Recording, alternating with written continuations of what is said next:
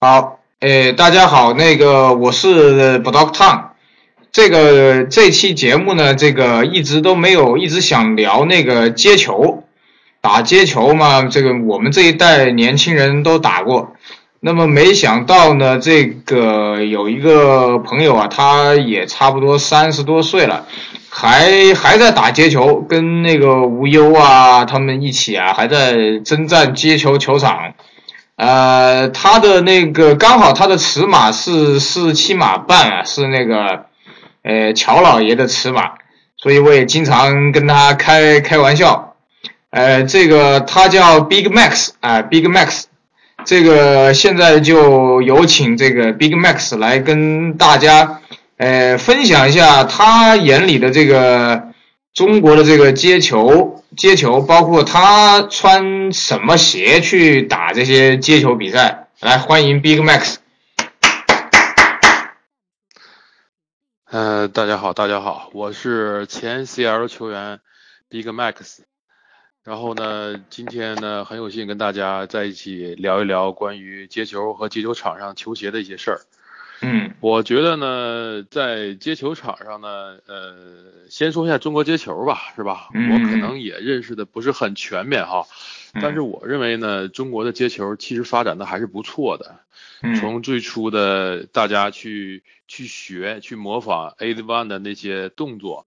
啊，然后去去穿戴那些服饰和那些当年的那些 A One 的一些球鞋，包括达达。估计这些你也都有印象是吧？对对，达达。那么我觉得呢，呃，从那个阶段呢，然后逐步过渡过渡到了一个呢，就是一个我觉得从一个初步阶段，逐步过到了一个呃，说理性发展阶段吧，可能也不太确切。反正我觉得呢，到理性发展阶段呢，就是呃，全国呢这个各地啊都有一些代表性的一个接球队。你比如说武汉三幺三，对，北京的前 CL，上海的 X Battle。广州的 H I M，嗯，包括后期，呃，日本的 Sam City 也到中国，呃，跟这些球队进行一个交流，进行一个比赛。我觉得呢，目前的中国接球人，我觉得还是还是有，还是在这个呃向好的方向去发展吧。但是呢，就是说呢，嗯，可能就是说关于接球的这一些呃呃比赛吧，还是比较少。而且都比较集中，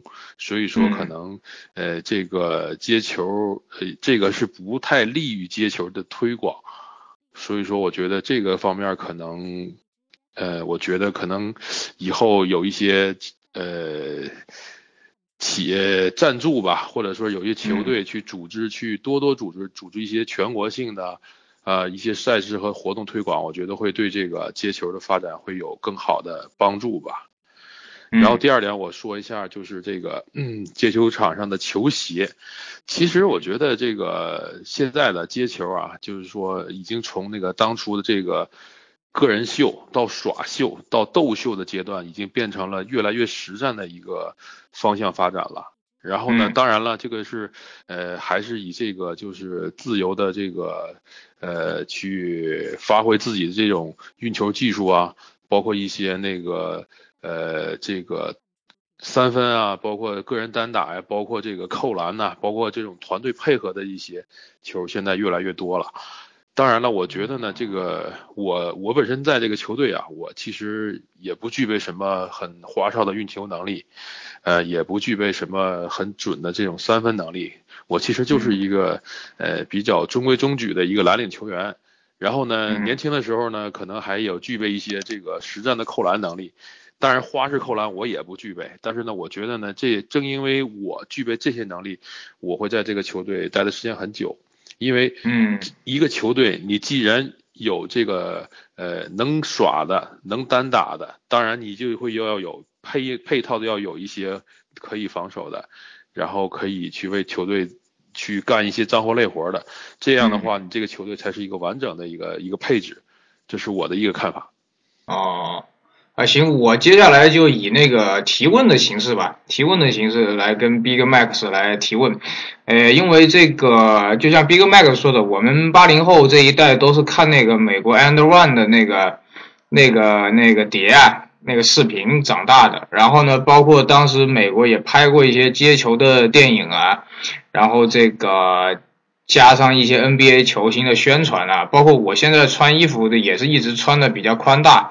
就是被当年马布里啊、马里昂啊、这个艾弗森啊打街球，呃这些影响到现在。就是我就随随便采访一下，Big Max 也可以选择不说，也可以选择说啊。就是你是你是就是一直从学生时代就打这个接球呢，然后你是怎么进入 CL 的呢？嗯，这个我可以说一下，没有问题。我呢是从初三时候开始接触篮球，然后我就是很喜欢打球，这这时候也是呃看到一些 NBA 的视频。当然我打球的时候还没有 a d One and One 出现。然后呢，后来呢，我就觉得呢，就是说呃想突破一些身高啊、体重啊、技术啊、位置的一些局限。我觉得呢，你不一定你胖子就不能打后卫。对吧？都说李子胖子嘛，是吧？也不一定说高个就一，也不一定说高个就一定要站在内线，高个还有这个还有高塔型的投手，对吧？对。所以说，我觉得呢，我觉得我打球，因为我后续啊也参也是在高中打过校队，大学打过校队，也算过受过班。半职业的这个训练吧，当然，当然，我觉得还不够很很那个职业的训练。啊。然后呢，我觉得呢，呃，我打球呢，那时候我给举个小小的例子吧，就是，呃，因为我们教练呢，大学的教练就是不太同意这个校队的球员去，呃，这个公共篮球场与这些这些学生在一起打球。他觉得这样，第一有可能会，呃。受伤会影响到学校的比赛。第二呢，就觉得如果你长期的跟这些呃学生球员在一起打球呢，会慢慢的把你的技术都把它模糊化了。就是说，你回来再打球以后，你也自己搞不清你自己的位置了，你可能应有的发挥你也发挥不出来了。当然，我就是一个特例，我这真是校队训完练，然后直接就去篮球场，咱再找一些。当然，这个学生球员也真有一些打得非常不错的，我觉得很接近，甚至已经达到校队水平的球员，我很喜欢跟他们打球。包括，呃，这些球员到现在我还有一些比较好的哥们儿还有联系，我觉得都是在那时候建立这一种比较深厚的友情吧。当然，我觉得吧，就是虽然我们呃我们教练呃就是说呃说不同意，但是我也没有听他的话。所以说呢，我就觉得呢，就是呃，后来呢，我去总结这个事儿了，我发现一个什么问题呢？就是说你在外场打半场或者是打全场，你因为那个你的对抗的成绩和这个你的对抗的这些技术肯定是不如你这个校队的水平的。所以说呢，你在那的发挥你是游刃有余的，但是你要回到校队呢，在校队的一些对外的比赛的时候，可能都是同水平甚至比你水平更高的一些球员对抗的时候，你可能就没法把你真有真正的水平和你在外场游刃有余的那种发挥去转换到你去对你跟你同水平或者比较高的这个水平的球员这这个这个比赛当中。所以说后来来来来反思，我们教练说这个还是有道理的。当然呢，我可能说点多说多的点题外话啊，但是我觉得是加入 CL 呢，也算是一个巧合，也不算是一个巧合，因为呢，就是零五年的时候，我就是跟无忧啊，跟崔闯啊，就是当年金牌之路那批人，那个时候我对 CL 是完全没有概念的，呃，就是通过崔闯，因为崔闯是我发小嘛。就是推荐我到北京跟他们一起打那个零五年，我记得那个耐克那三对三的口号应该是叫 Battle Ground，就是斗秀场，是吧？嗯嗯。然后老北京也到北京去做了这个现场的宣传，然后我就跟吴优跟那个崔爽在北京参加了那个呃这个三对三比赛。当年呢是以这个呃擂主的形式，东单擂主的这个这个。这个形势在那个东单真的苦苦的打夏天打了一整天，我们要守擂十场，才能打到晚上的夜赛，非常的辛苦。你想想看，那么热的天，你要输一局，那不好意思，你就换装了，赢的人上，输的人就得下。我们要面对十组对手的挑战，当然了，这个对手这个水平也参差不齐，有强有弱。但是我现在来回忆，那个时候其实强的强人也不少。当然，我们都咬着牙把这比赛都打下来了啊！然后从那次以后呢，就跟无忧他们，就是包括现有现在的 CL 这些元老的球员都认识了，但是不是熟识，只是认识，没有什么过多的接触。直至二零零九二零零九年那年，崔闯从休斯敦留学放假回到北京，然后联系到我说是有在那个七九八，我不知道你听说过这个地方没有？在北京听说过，听说过。原来是，哎，在这儿有一个耐克的一个球场，然后呢，在这个球场跟这个北京语言大学这个所谓的校队吧打了一场比赛。那场比赛呢，就是把我叫过去了，然后大家都，哎，我还挺兴奋的，就是我以为大家都已经不记得我了，毕竟零五年到零九年有个四年的跨度，一届奥运会都过去了，对，但是大家还依然记着我，证明我零五年的那个表现是被大家所认可的，所以说呢，就参与这场比赛，在这场比赛当中呢，我发挥的也非常好，然后呢，吴优就说了，说希望在零九年的夏天，希望我能参与到 CL 的 Open Run，就是公开选拔日。然后呢，我也是零九年如期去参与了到这个 Open Run 的选拔，然后很有幸的通过这个选拔呢，就是呃进入到这个球队。因为我在选拔当天，我就记住一个非常呃，也不能说数据吧，我大概能那一天哈，就是热身扣篮加比赛扣篮，我起码扣进了四十个，以致到晚上我那个双腿和双手已经连手连握握球的力都已经没有了。因为那个时候我的体重也在两百二十斤，跟现在其实没什么变化。嗯，对，非常兴奋的那一天，就是在我生命当中，我觉得是一天能扣进这么多篮，我就是，我就非官方统计吧，我大概印象中就是热身扣篮，包括比赛扣篮，起码超过四十个。啊，那确实要很大的体力啊，扣篮是个很累的事儿。对呀，这个扣篮其实是非常消耗体力，而且在那么热的天，我觉得我这么大的体重，我觉得我能挺过来，然后能很有幸的加入这个球队，我觉得一切都值了。嗯，哎，我我接着问一下，那就是你就是你加入球队之后，就是你当时是不用上班是吧？还是只是说业余时间打一下？喂，哎喂，能听见吗？可以可以可以。啊，呃，其实这个问题呢，我也可以说一下，没有问题，因为零五年的时候，我也就是已经工作了，零五年是大学毕业，零五年跟他们打完这个北京三对三，就已经去广州工作了。但是呢，因为我工作性质的原因呢，我的假期我的假期很多，因为我很多时候要周六周日加班，然后呢，因为我的爱人，然后也都在北京，我经常回北京。要探亲，所以说呢，就是在零九到一二年这三到四年里边，就是我基本上 CL 的呃一些比较重要的活动或者比赛，我基本上都没有漏掉过。因为呢，我进入这个队的时候呢，无忧有一些担心，觉得我跟大家离得比较远，毕竟除了我和阿金，其他人都是以北京为主。估计对 CL 了解的人略都都会知道这这一个情况。但是呢，我就是跟他说一句话，我说既然我加入到这个集体当中，加入这个球队当中，我肯定责无旁贷的要去参与到这个球队当中。只要球队有需要，需要我，我肯定第一时间出现。当然，你不用担心我请假的问题，我肯定是你需要我，我肯定就尽量出现。如果实在出现不了，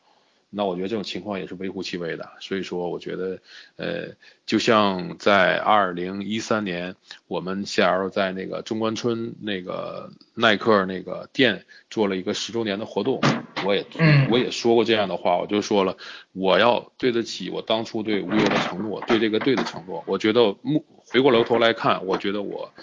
问心无愧。啊。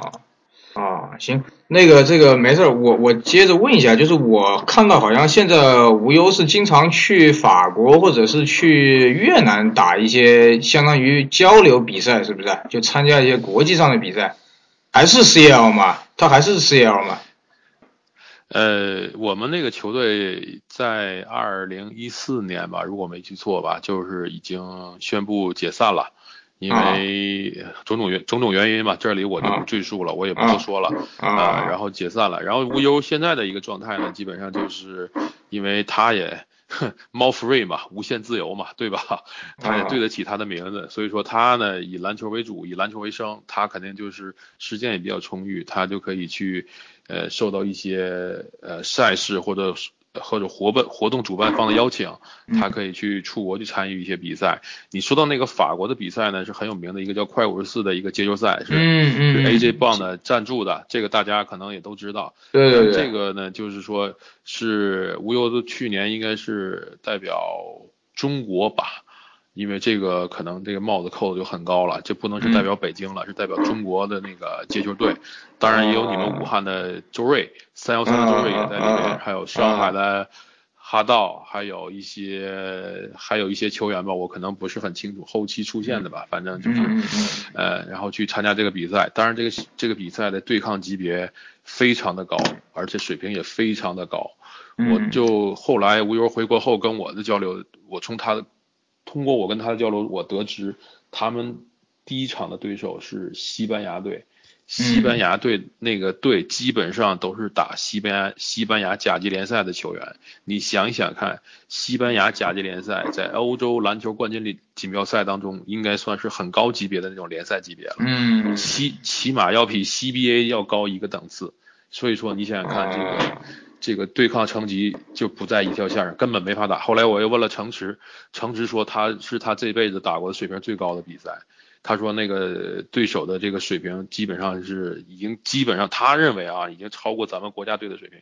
当然这个我无从考究也无从体验，我只能是通过我的队友的感受来想象这个比赛的水平有多高。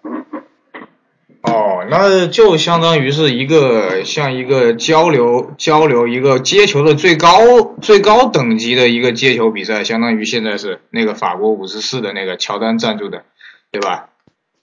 对，这个快五十四基本上应该不是基本上就就是这个现在世界上最高水平的接球呃比赛，因为不叫联赛，因为它这属于单败淘汰的，就是说可能在短短的几天之内要完成。呃，小组赛啊，半决赛、决赛，以及以及一些嘉宾的表演呐，扣篮大赛啊之类的，我觉得这个应该不叫联赛，应该就是一次活动。这活动时间也很紧凑，当然这活动也是邀请到世界各地的顶尖的高手。因在我印象当中啊和了解当中，这个快五十四都是以欧洲、美洲的队为主，然后亚洲队呢，可能除了中国队，可能还有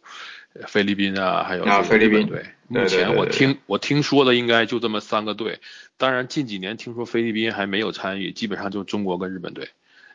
哦，那我因为我我只是关注这个乔丹赞助啊，就是这几年的这个街球武士的冠军应该还是美国队吧？喂，哎，能听见吗？可以可以，哎哎，接着说。我说我说这个结果我还没有过多的关注，因为呢就是只是我我只关注我的队友的一个比赛的情况。因为他们可能打第一场就已经输掉比赛了，后续的我也没太关注。但是我看了一下这个整体的这个比赛事的集锦，还有扣篮大赛的表演，我都看了，这个水平非常之高的。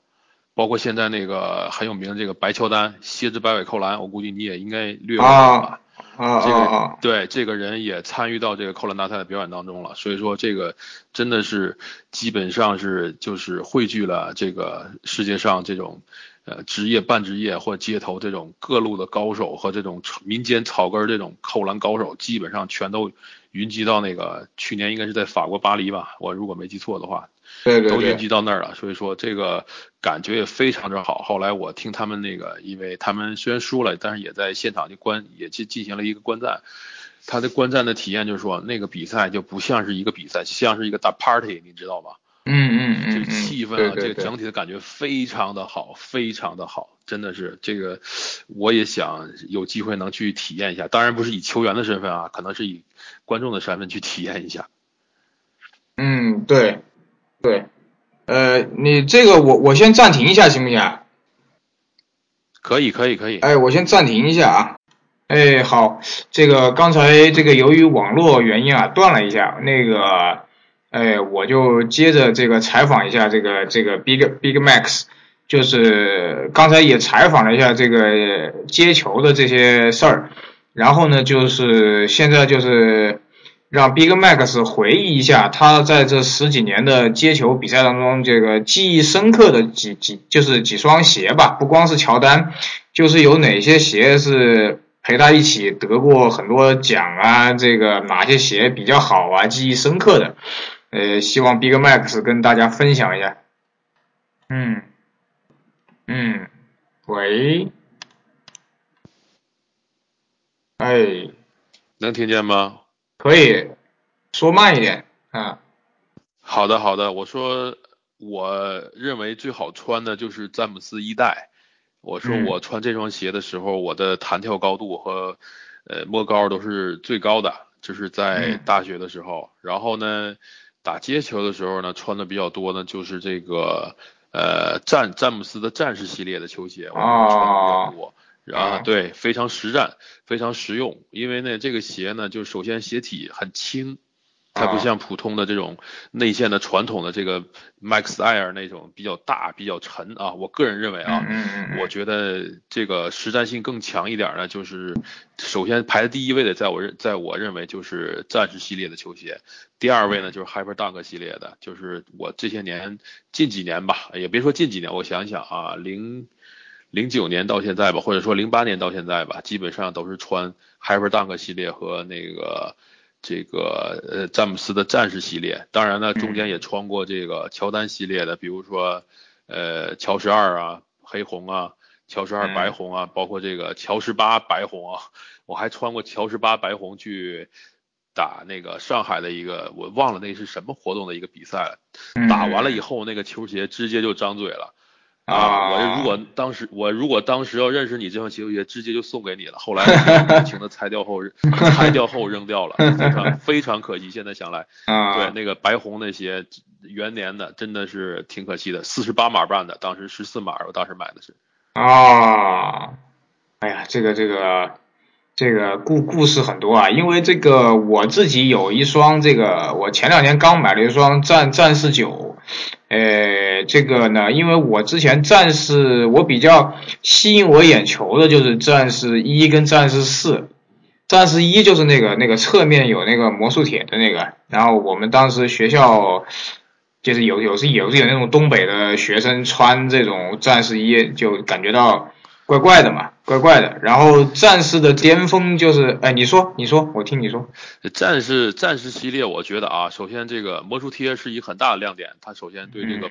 脚踝起到一个很好的一个包裹作用，但是我觉得它不起到什么决定性的保护作用，因为你要是决定性的保护作用，我建议还是带上这个护踝哈，这种护具、打绷带这些东西，这种传统的这种保护方法比较好。你单靠球鞋的一个魔术贴，我觉得起的作用不大。有，但是不大。这是其一。第二呢，就是整体的战士系列的球鞋呢，我觉得会比较轻。整体的鞋鞋就很轻，然后穿在脚上感觉也会很轻。然后詹姆斯战士系列还有一种，呃，还有一个我认为非常好的感觉，就是这个脚感很好，踩上去不会很硬。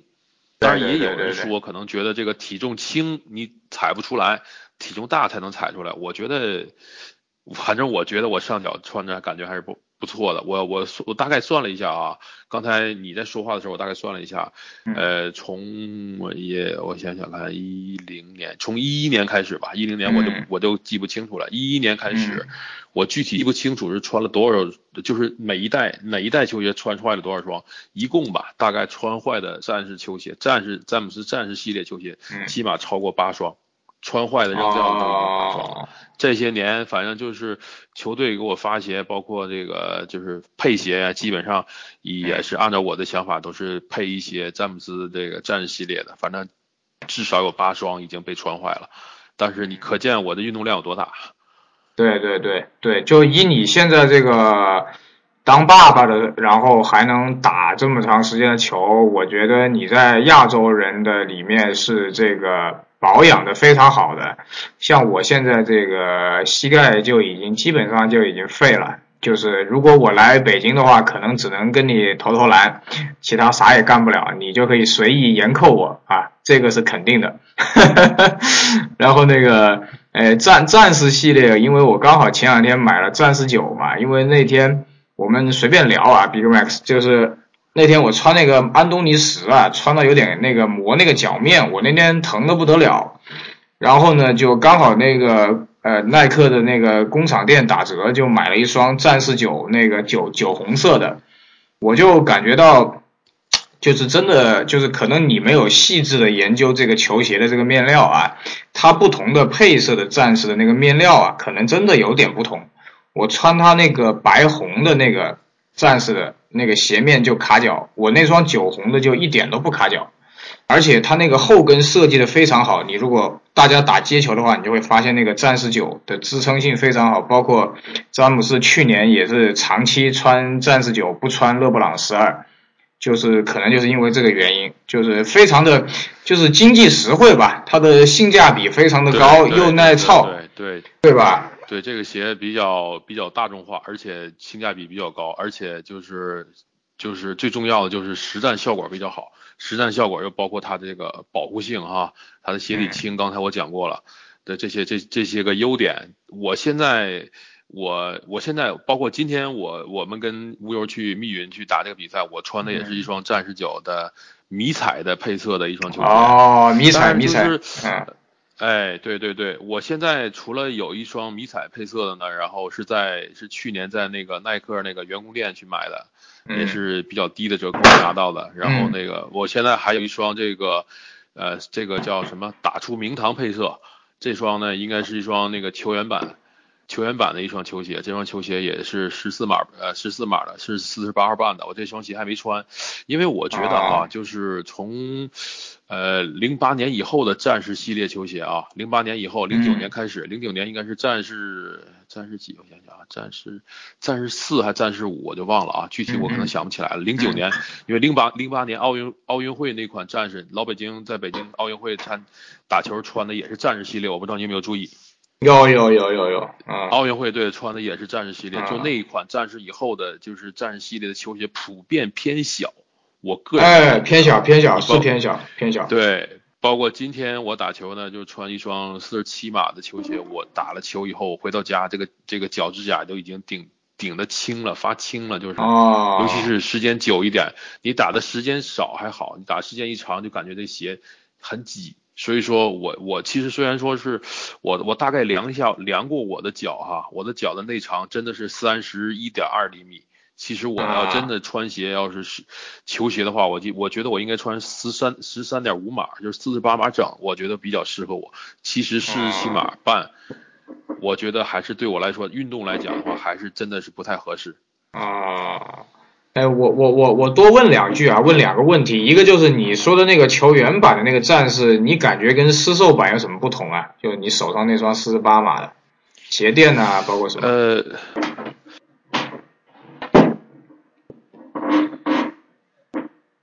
嗯，没事儿，说慢一点都可以。呃，我说那个，首先呢，第一点就是在鞋标上肯定就不同。跟跟正式发售那个球鞋版的那个球鞋那个鞋标是不一样的啊，然后它就是那个都是一些简，就是可能说你正式的可能就是条码啊，然后那个美码多少号啊，那个中国码多少号啊，对吧？鞋是多少厘米长啊，都写这些号，鞋鞋款的号是多少，但是它那鞋标上可能就写的比较一些简要的信息，然后在鞋盒上也不一样。鞋盒上就不会贴出来，它那个就是像正常专卖店的那种标，就是一个大的数字，代表它这个鞋盒是多大码。它那个可能就不一样了，它那会儿就会写这个球鞋是为谁谁谁哪个球员去去订购的或者定制的，是这么一个一个情况。